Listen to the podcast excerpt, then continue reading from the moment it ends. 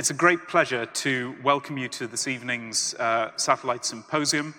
This symposium is sponsored by Madrigal Pharmaceuticals and is entitled Identifying, Managing and Treating Patients with NASH and Significant Fibrosis, Current Practice and Future Perspectives. And I think that really is the key thing here. We need to consider how we are managing patients at the moment, how we can advance that, and where we need to be to deliver care to our patients in the most effective way.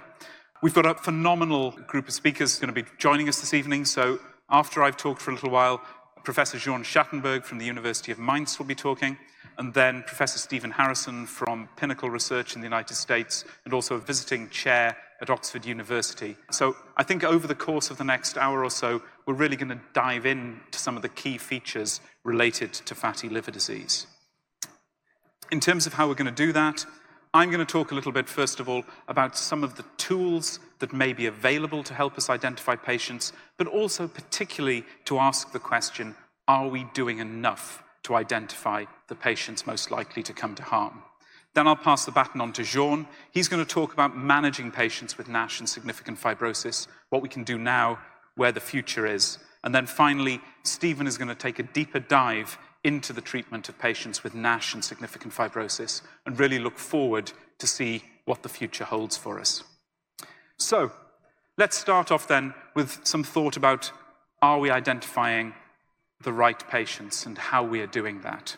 We're all very familiar with the nature of non-alcoholic fatty liver disease. I don't think there's anybody in this audience who is not comfortable with the idea that we start with a normal liver as fat accumulates, we develop steatosis, which can be described as non-alcoholic fatty liver.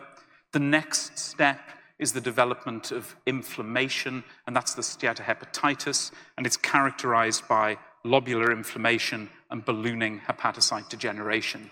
And then, as damage accrues in the liver, we start to develop an aberrant wound healing response and slowly increasing stages of fibrosis going through ultimately to lead to cirrhosis in a number of individuals. We are also very clear that the background to this is metabolic stress driven by obesity and insulin resistance. In terms of outcomes, we're beginning to get greater clarity on the natural history. We know that many individuals will progress right the way through to cirrhosis, and indeed, a significant minority may even go on and develop hepatocellular carcinoma. And there have been some retrospective studies here. So one I'm highlighting here, approximately 300 individuals with NAFLD. Um, 500, 300,000 individuals with NAFLD. 500 of those individuals went on to develop um, cirrhosis and hepatocellular carcinoma. And that's a key threat that we need to consider. So one of the challenges we face as clinicians is how can we identify the people most likely to make that journey? Because they are a key minority in the population. And then what can we do to prevent that actually happening? We know that there are a number of risk factors for fatty liver disease progression. The first and the most obvious is that the more features of the metabolic syndrome an individual has, the more likely they are to have steatohepatitis, the more likely they are to have progressive fibrosis. And so we can really count those off on our fingers. But there are a constellation of other conditions that are also associated with greater likelihood of fatty liver disease, greater likelihood of steatohepatitis, and progression. And I'm highlighting here polycystic ovaries, which, as we know, are associated with insulin resistance, hypothyroidism, obstructive sleep apnea, etc. In terms of epidemiology, fatty liver disease is estimated to affect approximately a quarter of the population in most countries where it's been studied. And you can see that very nicely demonstrated here.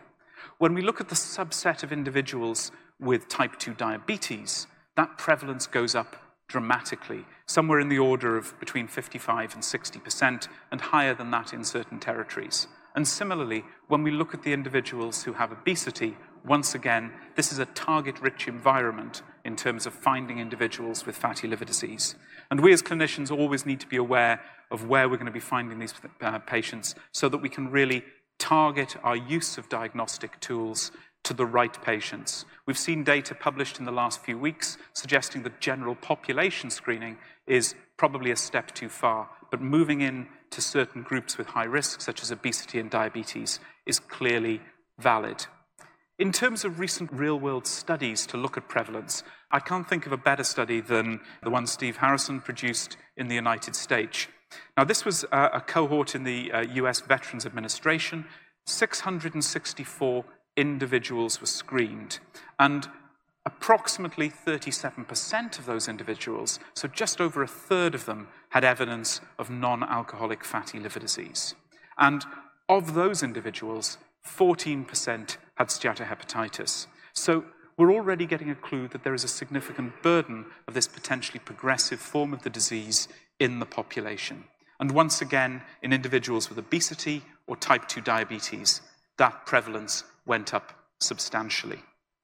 This other study I'm showing you here on the right-hand side is a slightly different take on that. So this was using very basic non-invasive tools to try to ascertain the amount of fatty liver disease in a general population in France, just using the fatty liver index and then the Forns score to look for advanced fibrosis. But the message here is that individuals with greater degrees of fibrosis are more likely to experience cardiovascular disease, hepatic disease, and other extrahepatic conditions. So, once again, we are getting a strong message here that it is these individuals we need to find. And similarly, I've just come downstairs from presenting data using the FIB4 score, where once again we're seeing a prognostic signal going forward. And so, based on that, it's no surprise that the EASL guidelines suggest that the progressive form of fatty liver disease, in other words, NASH, particularly when it's associated with advanced fibrosis should be identified in groups of individuals who are at risk. So, in other words, individuals over the age of 50, people with type 2 diabetes, people with a metabolic syndrome. And the reason for that is because of its clear prognostic implications of making that diagnosis.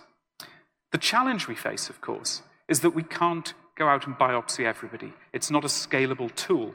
And so we rely on a range of different non invasive tests that help us to identify individuals, particularly those with fibrosis, where we can home in on our treatment. And I'm going to break this down into those which are blood tests and those which are, if you like, imaging based or um, elastography based tools. So, first of all, thinking about the blood tests, we have a range of what are called simple markers. Now, these are indirect markers of liver disease. They're relying on changes in transaminases, drops in platelet count suggesting development of portal hypertension, or the synthetic function of the liver. And a classic example of that would be the FIB4 index, which we know is a very good, simple tool for ruling out advanced fibrosis. And then we have the specialist tools. And here we can hone in on specific biomarkers, or we can look at them in a, a, basket together. So an example of that would be the ELF test, which is NICE approved in the United Kingdom. And we have this balance with all these tests. There are those tests that are high availability and low cost, such as the FIB4 score, and then this gradation as you go up with diminishing availability and potentially higher cost. And so we need to find a way of focusing in to use a low cost test to begin with before we move on to tests such as FibroScan, VCTE, or a number of these other tools that can help us to provide additional information. How do the blood tests perform? Well, the more eagle-eyed of you will spot that the AUROCs here are approximately similar for all of these individuals. Most of the non-invasive biomarkers that we have have high negative predictive value. They're very useful for ruling out advanced disease, and that is in itself a really important goal. Because when we're faced with a very large at-risk population, if we can safely say that this group we don't need to worry about anymore. That really helps us in terms of what we do. Then, of course, we need a follow on test to help us focus down a little bit further. A classic example of that, and one that is widely used um, internationally, is VCTE, FibroScan. Now, this gives us two pieces of information. The first is liver stiffness, that tells us about scarring of the liver. The second is CAP, which is a measurement of the amount of fat in the liver.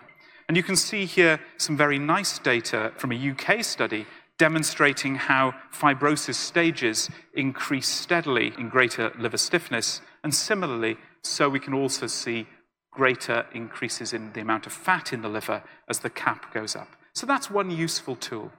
The other end of the spectrum is MR elastography and MRI PDFF. Now, MRI PDFF is without a doubt the most accurate way of quantifying fat in the liver. But of course, very high cost, very resource intensive. And that is one of the challenges in terms of particularly socialized healthcare systems, where you've got to balance an effective tool with the cost it would take. But a very useful tool for this, and similarly, MR elastography, very useful and increasingly being used in clinical trials where we're wanting to non-invasively look for therapeutic response. So these are important techniques that we need to know about, even if we don't have them necessarily available to us in our own hospitals.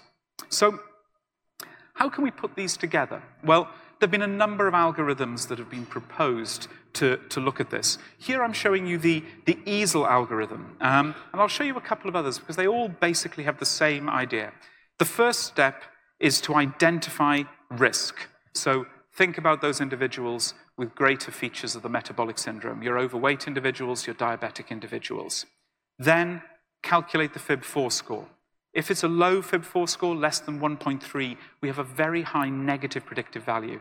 These individuals can be given lifestyle advice, but probably don't need to be referred on further unless there is another cause for concern. Individuals with a FIB4 greater than 1.3, however, that's when we bring out our second line test. And commonly, a test like FibroScan VCTE is used to assess liver stiffness. The ELF guidelines suggest that if the FibroScan shows a liver stiffness of less than 8 kilopascals, once more, we can be reassured we still need to deliver lifestyle change, but it is very unlikely that that individual has advanced fibrosis. But when it's greater than 8 kilopascals, that's when we need to come on with follow-up investigations to focus down, for example, considering liver biopsies in a specific group of individuals. What I'm showing you here is a very nice study done by Jérôme Boursier in Angers, uh, looking at a large cohort of individuals and modeling out the performance and the outcomes of these individuals. And what you can see is that if that FIB4 score is less than 1.3, that individual is at a very low risk of an adverse outcome. Very similar to what I showed in the UK CPRD data about an hour ago. However, if the FIB4 score is greater than 1.3, we need to do additional testing. Here, once again, Jerome looked at FibroScan. Very nicely, when the liver stiffness is less than 8 kilopascals, those individuals are not at substantially higher risk than those who have a, a FIB4 of less than 1.3. And so once again, we can have confidence they're unlikely to come to harm in the next two to three years. However, as the FibroScan stiffness increases, 8 to 12 or greater than 12, the chance of an adverse outcome steadily increases. And those are the individuals who need referral on to liver specialist review and potentially further investigation, and potentially, as drugs become available, further treatments. I'm just putting this one up. This is actually what we do in my clinic in Newcastle. Very much the same thing. The only difference I would highlight to you is that we use age-specific cutoffs for the FIB4 score. So the classic cutoff of 1.3 is very effective. However, once individuals get over the age of 65 years, you find that that performance begins to degrade, and you get an increasing number of false positives with the FIB4 score. So We've published this a couple of years ago in the American Journal of Gastroenterology, but in individuals under the age of 65, we use the classic cutoff of 1.3 for FIB4. In individuals over the age of 65, we actually use a cutoff of 2 for FIB4 because that improves the uh, or reduces the risk of false positive tests without adversely missing a large number of patients. So something to bear in mind. But the rest of that pathway is very much similar. So with that locked in our minds, what I'd like to do now is just quickly talk through a case and highlight a few points from you. So this is a 49-year-old lady who's presented by her primary care physician with abnormal liver function tests. She came in for a well-person checkup, um, was noted at that time to have mildly abnormal liver function tests, and the general practitioner has written to ask, should I stop the statin? Is this statin-related toxic injury? In terms of the history of presenting complaint, the patient feels generally well, maybe a little bit of fatigue, which is not uncommon. She's not a big drinker, maybe a couple of units of alcohol a week at most. She's known to have dyslipidemia, for which she's on a statin, atorvastatin at 20 milligrams once daily. She has diet controlled diabetes, but she's on no other pills. On examination, entirely unremarkable, other than that the patient is overweight. You send off some blood tests, you order an ultrasound scan. The ultrasound scan shows increased fat in the liver.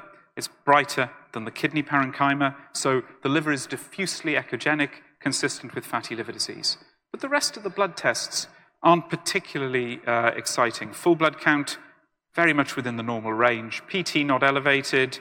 LFTs, there's nothing here that particularly jumps off the page at you. But the patient does have multiple features of the metabolic syndrome. They're dyslipidemic, they're diabetic, they're overweight. So this is somebody who is undoubtedly at risk of further liver disease. So if we follow our algorithm, we've identified the risk, we've excluded other causes, so we've checked for hepatitis B, hepatitis C, etc.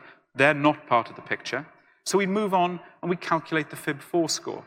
And this individual comes out with a FIB4 score of 1.49, so in that indeterminate zone.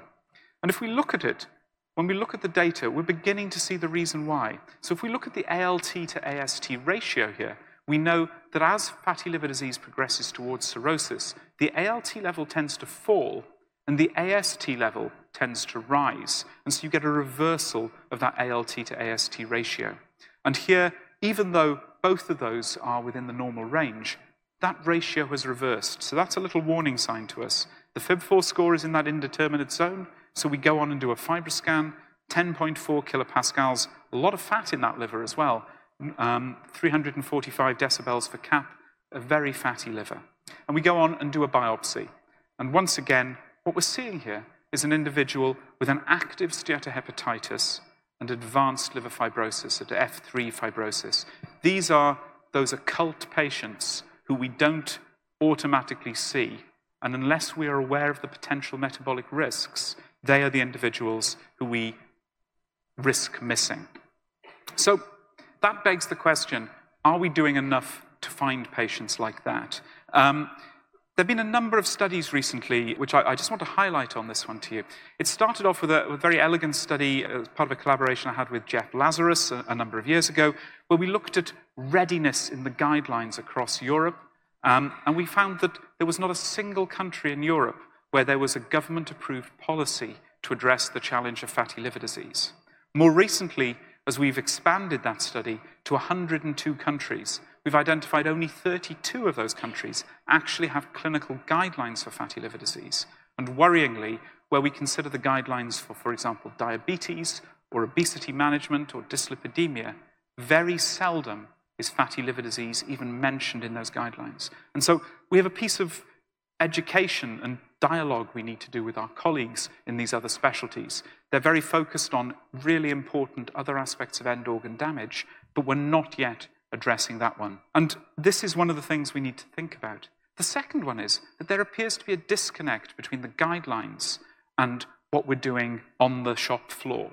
So the guidelines give us very clear ideas about how we should be triaging patients, how we should be identifying them. But when we look into real world evidence, we can see that there is a frequent disconnect there, and that's not translating into the evidence we, we would like, the actions we need to see. There's also clear data suggesting that without the use of non invasive tools, even very highly trained, competent physicians will underestimate the severity of liver disease.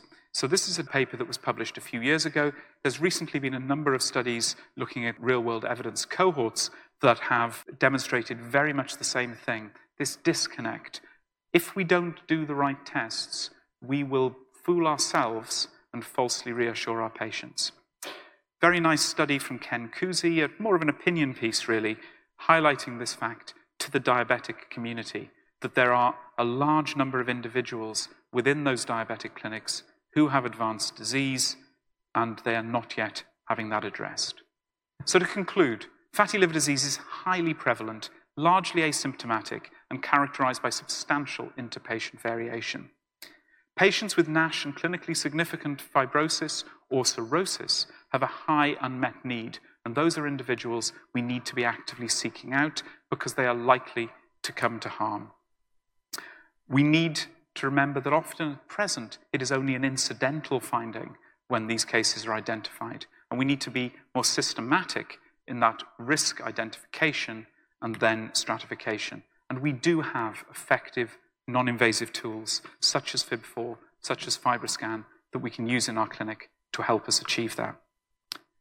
With that, I'll thank you for your attention. We'll be back for some discussions in a little while, and I'll pass you over to my colleague, uh, Jean Schattenberg, for the next part.